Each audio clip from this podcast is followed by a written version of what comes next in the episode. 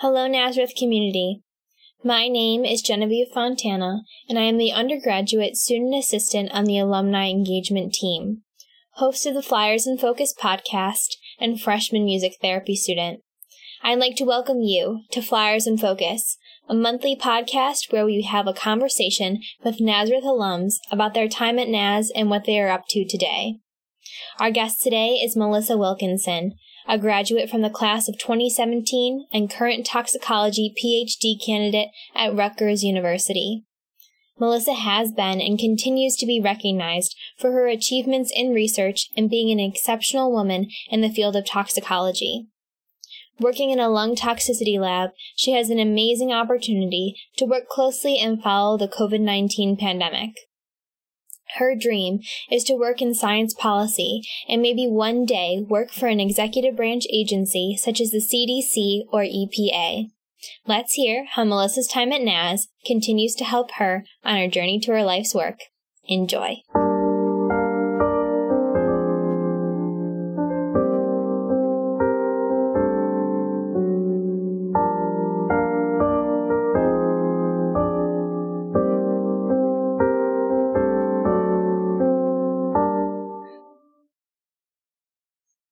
Hello, Nazareth community. My name is Genevieve Fontana, and today I will be interviewing Melissa Wilkinson, alum from the class of 2017. Thank you so much, Melissa, for speaking with me today. Thanks for having me. So, we're going to start with some questions about your current position. So, where do you work, and what are the main responsibilities of your position? Yeah, so I'm currently a PhD candidate at Rutgers University. Um, I'm getting my PhD in toxicology. Uh, so basically on a day, I've taken a bunch of classes and I've passed my qualifying exams. So on a day to day, basically I'm just doing research in my lab, uh, to work towards getting my degree. Uh, so I have my own project. I work under, uh, my PI in my lab or principal investigator, uh, not private, private investigator. Um, and basically I, I do research to try and complete that degree so that hopefully someday I can have a doc- doctor in front of my name. awesome. And for those who do not know, what is toxicology specifically? Yeah, so toxicology is essentially the study of poisons. So things that you can take in that can harm you. So um, it's kind of the opposite of pharmacology where they look at like how drugs make you better. Toxicology is if you take too much of that drug, how does it hurt you? Or if you take too much of something, how is that going to affect you? So it's very much a yin and yang balance between toxicology and pharmacology. Got it. And how did you become spe- uh, interested in this field? Yeah, so I um, have always really wanted to be a scientist ever since I think fourth grade.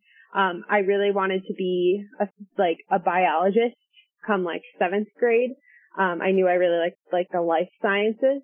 Um, so I obviously went to college for biology at Naz. Um, so, but when I got there, my advisor, it was like her first or second year, Dr. Stephanie Samuel, and she would, had just started the toxicology program. And I was like, I don't know, maybe. And she's like, oh, you should just get a, a minor in toxicology. It's only like two extra classes. Why not just go for it? So I did, and I really liked it. Um, so then I, I made it a double major. Um, and then I got a summer internship doing ecotoxicology. So like toxins in the environment. Um, right before my senior year. And at that point, I realized I liked toxicology enough to want to pursue it and continue my higher education in that field. That's great. And now look where you are. what is a typical day or week like for you on the job or as a student? yeah. So it was a little different when I first started. Um, so when I first started graduate school, I had a lot of, not a lot of classes, maybe like two or three classes a semester. Uh, so I spent a lot of time studying, um, but I also had to balance my, uh, my workload. So I also was rotating in different labs to see which one fit me best. Um, and as I progressed on, I started studying less, doing more things in the lab. Um, and now that I'm past my qualifying exams, I don't have to take classes um, anymore. I do take classes because I, I like to learn. Um, but usually my, my day to day, I, I come into lab and I'm analyzing data or I'm running experiments. Um, it all depends on the day. Um, what I'm actually doing. Sometimes I'm taking care of animals. Sometimes I'm, uh, running different assays and experiments. And sometimes I'm at my computer just reading papers to try and come up with what I want to do next. So it can be very variable. Sounds super exciting. and what do you like most about your current position? Um, so I, I very much enjoy being a more senior graduate student now. I feel like I have more of a grasp on what I'm doing and where I stand in the lab. And I enjoy the fact that I can use my knowledge to mentor other students that are coming through to help make their graduate experience a little bit easier. It's always a little hard, but um, just knowing that I have knowledge that I, I would have liked to have had when I first came into the lab, um, I think has been one of my favorite parts is sharing that. And then even to people who aren't in my lab, just sharing my general experience, like maybe don't stress out as much about that test because it's not the end of the world sort of thing. Yeah. So I, I've been enjoying kind of taking on more of a leadership role in my program. Great. What are some challenges that you face? Yeah. Um, so I think one of the biggest challenges that I, I face now is that I am still in school. Um, I'm 26 and a lot of the people who graduated with me all have jobs or they're buying homes or they're getting married and starting families. Um, I know I'm still young, but that's, that seems to be where everybody's going. Yeah. Um, and I'm still in school. So sometimes you can feel like, oh, maybe I'm not moving fast enough. Maybe I'm not progressing forward fast enough. And I have that conversation with my boss all the time. And he quickly reminds me that I am 26 and do not need to do any of those things right now. Um, but on a more, um, like surface level, I guess, um, I, I struggle sometimes with coming up with, uh, like the next step in my research. Um, I'm getting towards the end, so now I have to do a lot more independent thinking, um, as opposed to someone being like, here's this project, go crazy. Um, so I, I have to come up with my own ideas and that can sometimes be a little bit daunting because you're like, oh, what if my idea is not good enough? What if, um, the greater world doesn't think that this thinks that this is a stupid idea or something like that. Sure, yeah. Um, so like gaining that confidence in my field, it's it's been kind of challenging, but I we're getting there slowly but surely. are there any important projects that you are currently or recently have worked on? Yeah, so um I am currently working on um a a project involving um, pulmonary fibrosis in chronic in a chronic model, so long term. So people with pulmonary fibrosis, um, they basically have scar tissue in their lungs, and it can be caused from a multitude of different things. So breathing in asbestos is a common one that people know about. Um, breathing in dust, breathing in um, a lot of environmental toxins, but you can also get it from taking your chemotherapeutics and you can get it from having rheumatoid arthritis and uh, you can get it from um, after pneumonia. Sometimes people develop this, and after COVID, sometimes people uh, could develop this. So um, basically, my research is trying to stop that scarring from happening. Uh, so I have a new compound that I I give to um, I give to try and stop that process from occurring in mice.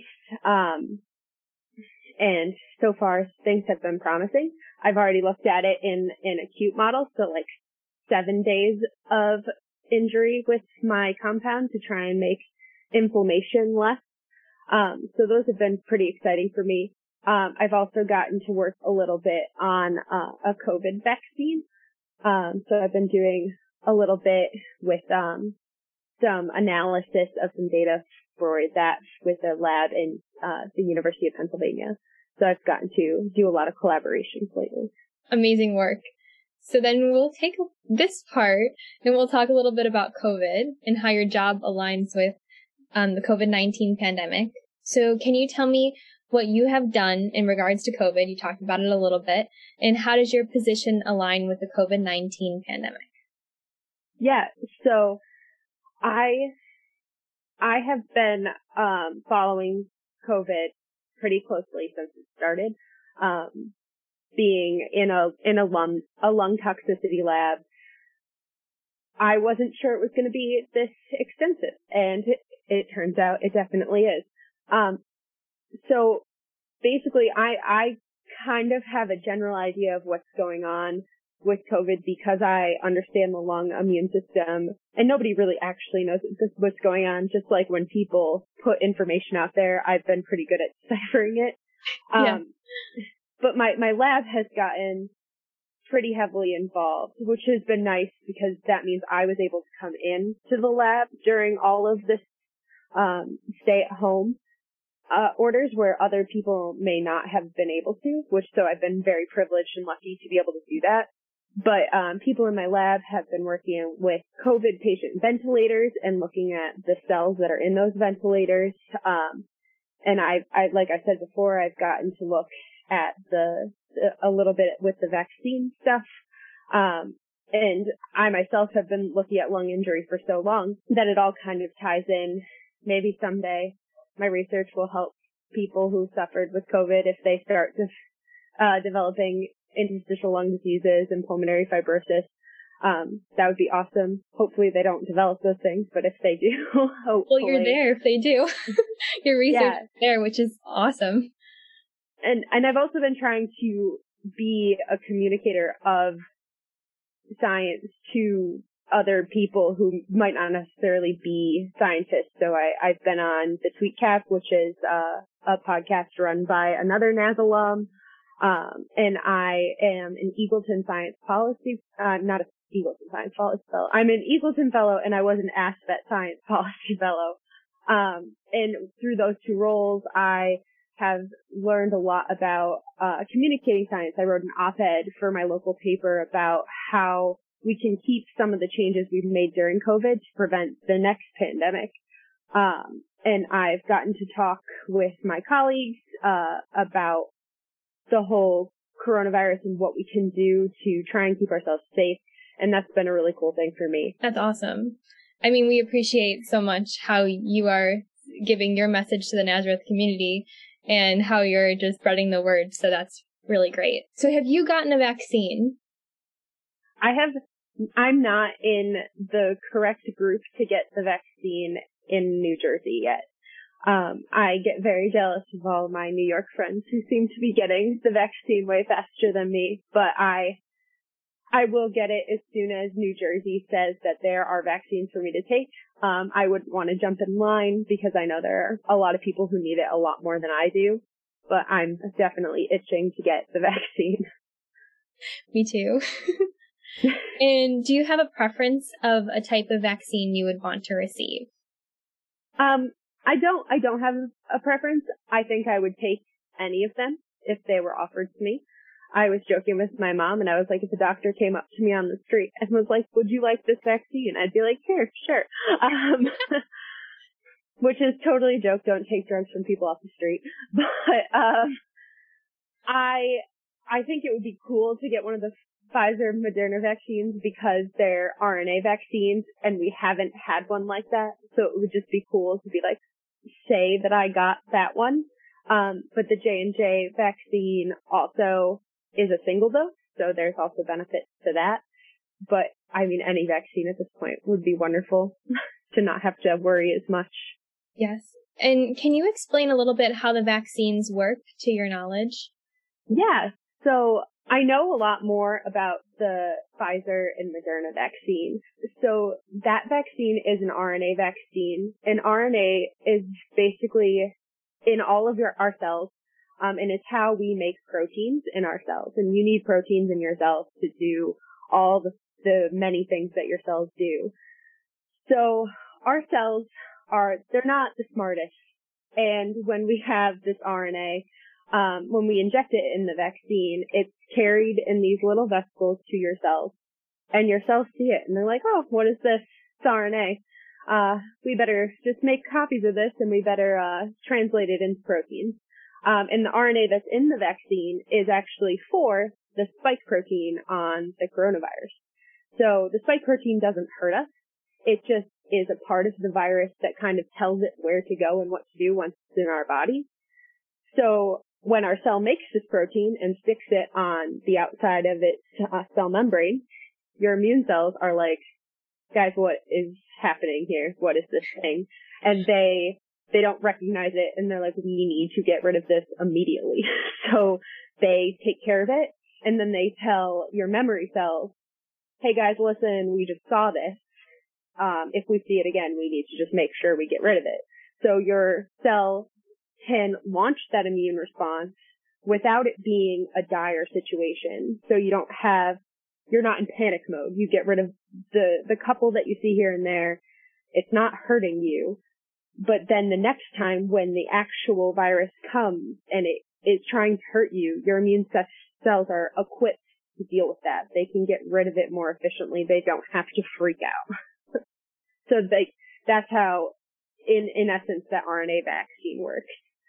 I don't know as much about the Johnson and Johnson vaccine though. that was great. I love your description. Thank you. And what is your message, or do you have a message for the Naz community facing the coronavirus and what they can do in their everyday lives? Yeah. I know that it has to be tough. Um, I mean, even at Rutgers, it's tough. Um, there's nobody on campus here. I mean, it's amazing that you guys have gotten to go back Uh, even in the limited capacity. And I would say just, you gotta stick through it because it sucks right now and it's hard to do online classes. I've, I found it very hard to do online classes too. And you just, once you get through it and you get to that normal Naz environment, and I'm sure you guys, you guys have had so much stuff to try and make it as normal as possible. But once you can start like going to the quad and hanging out in big groups again, like having junior senior picnic or freshman sophomore picnics, like it's so worth it. So if you're safe right now and you're doing all the right things right now, the sooner that that's going to come and the sooner that you can be a big community again and not have to do everything so uh, together but apart. And that's just just be safe for now. Yeah, definitely.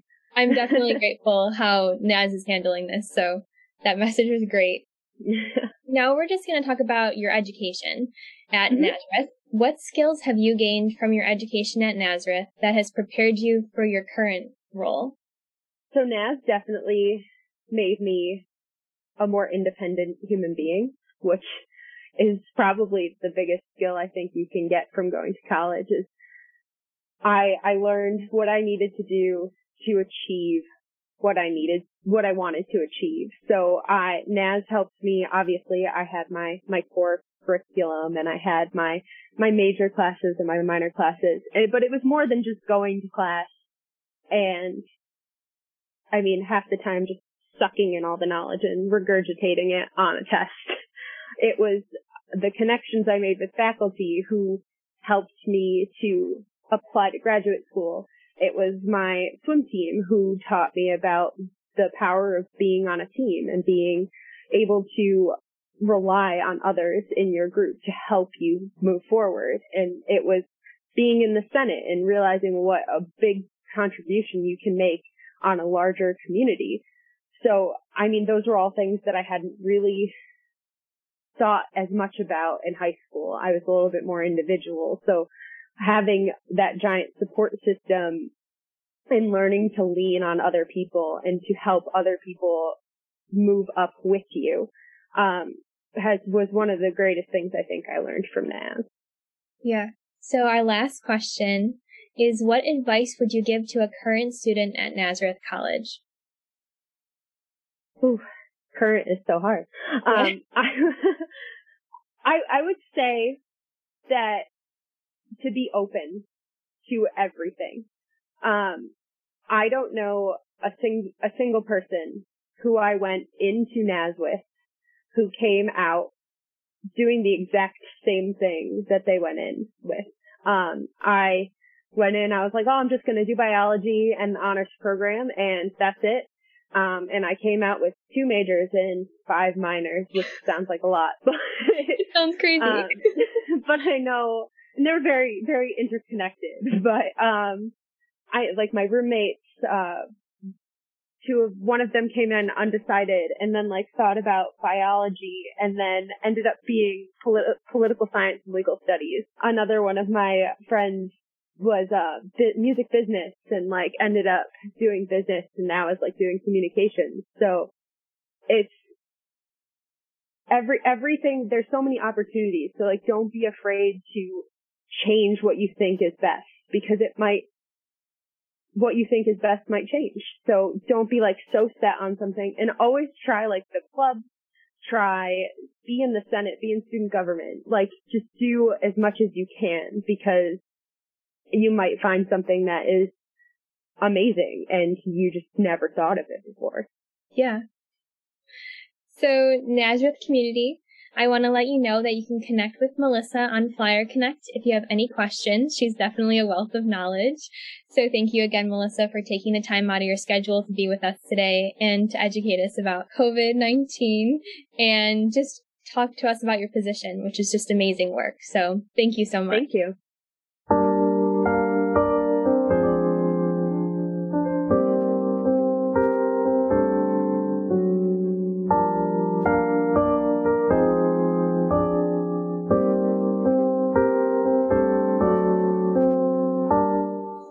Thank you again to Melissa Wilkinson for sharing her story and for your dedication to teaching individuals about COVID 19. The Nazareth community sincerely appreciates your expertise and advice in making the best of our current situation so we can get through this together. Be sure to check out our Instagram at Naz Alumni for pictures that Melissa shared with us and to learn more about the amazing things she is working on. You can also watch our full conversation with Melissa on the Nazareth YouTube channel and view this podcast on Spotify, Podbean, and SoundCloud. We thank you all for listening. Remember, you can contact Melissa on Flyer Connect if you have any additional questions, or if fellow alums would like to reconnect. Tune in next month for our next episode of Flyers in Focus. I'm your host, Genevieve Fontana, and remember, every day is a good day to be a Golden Flyer. Thank you for listening.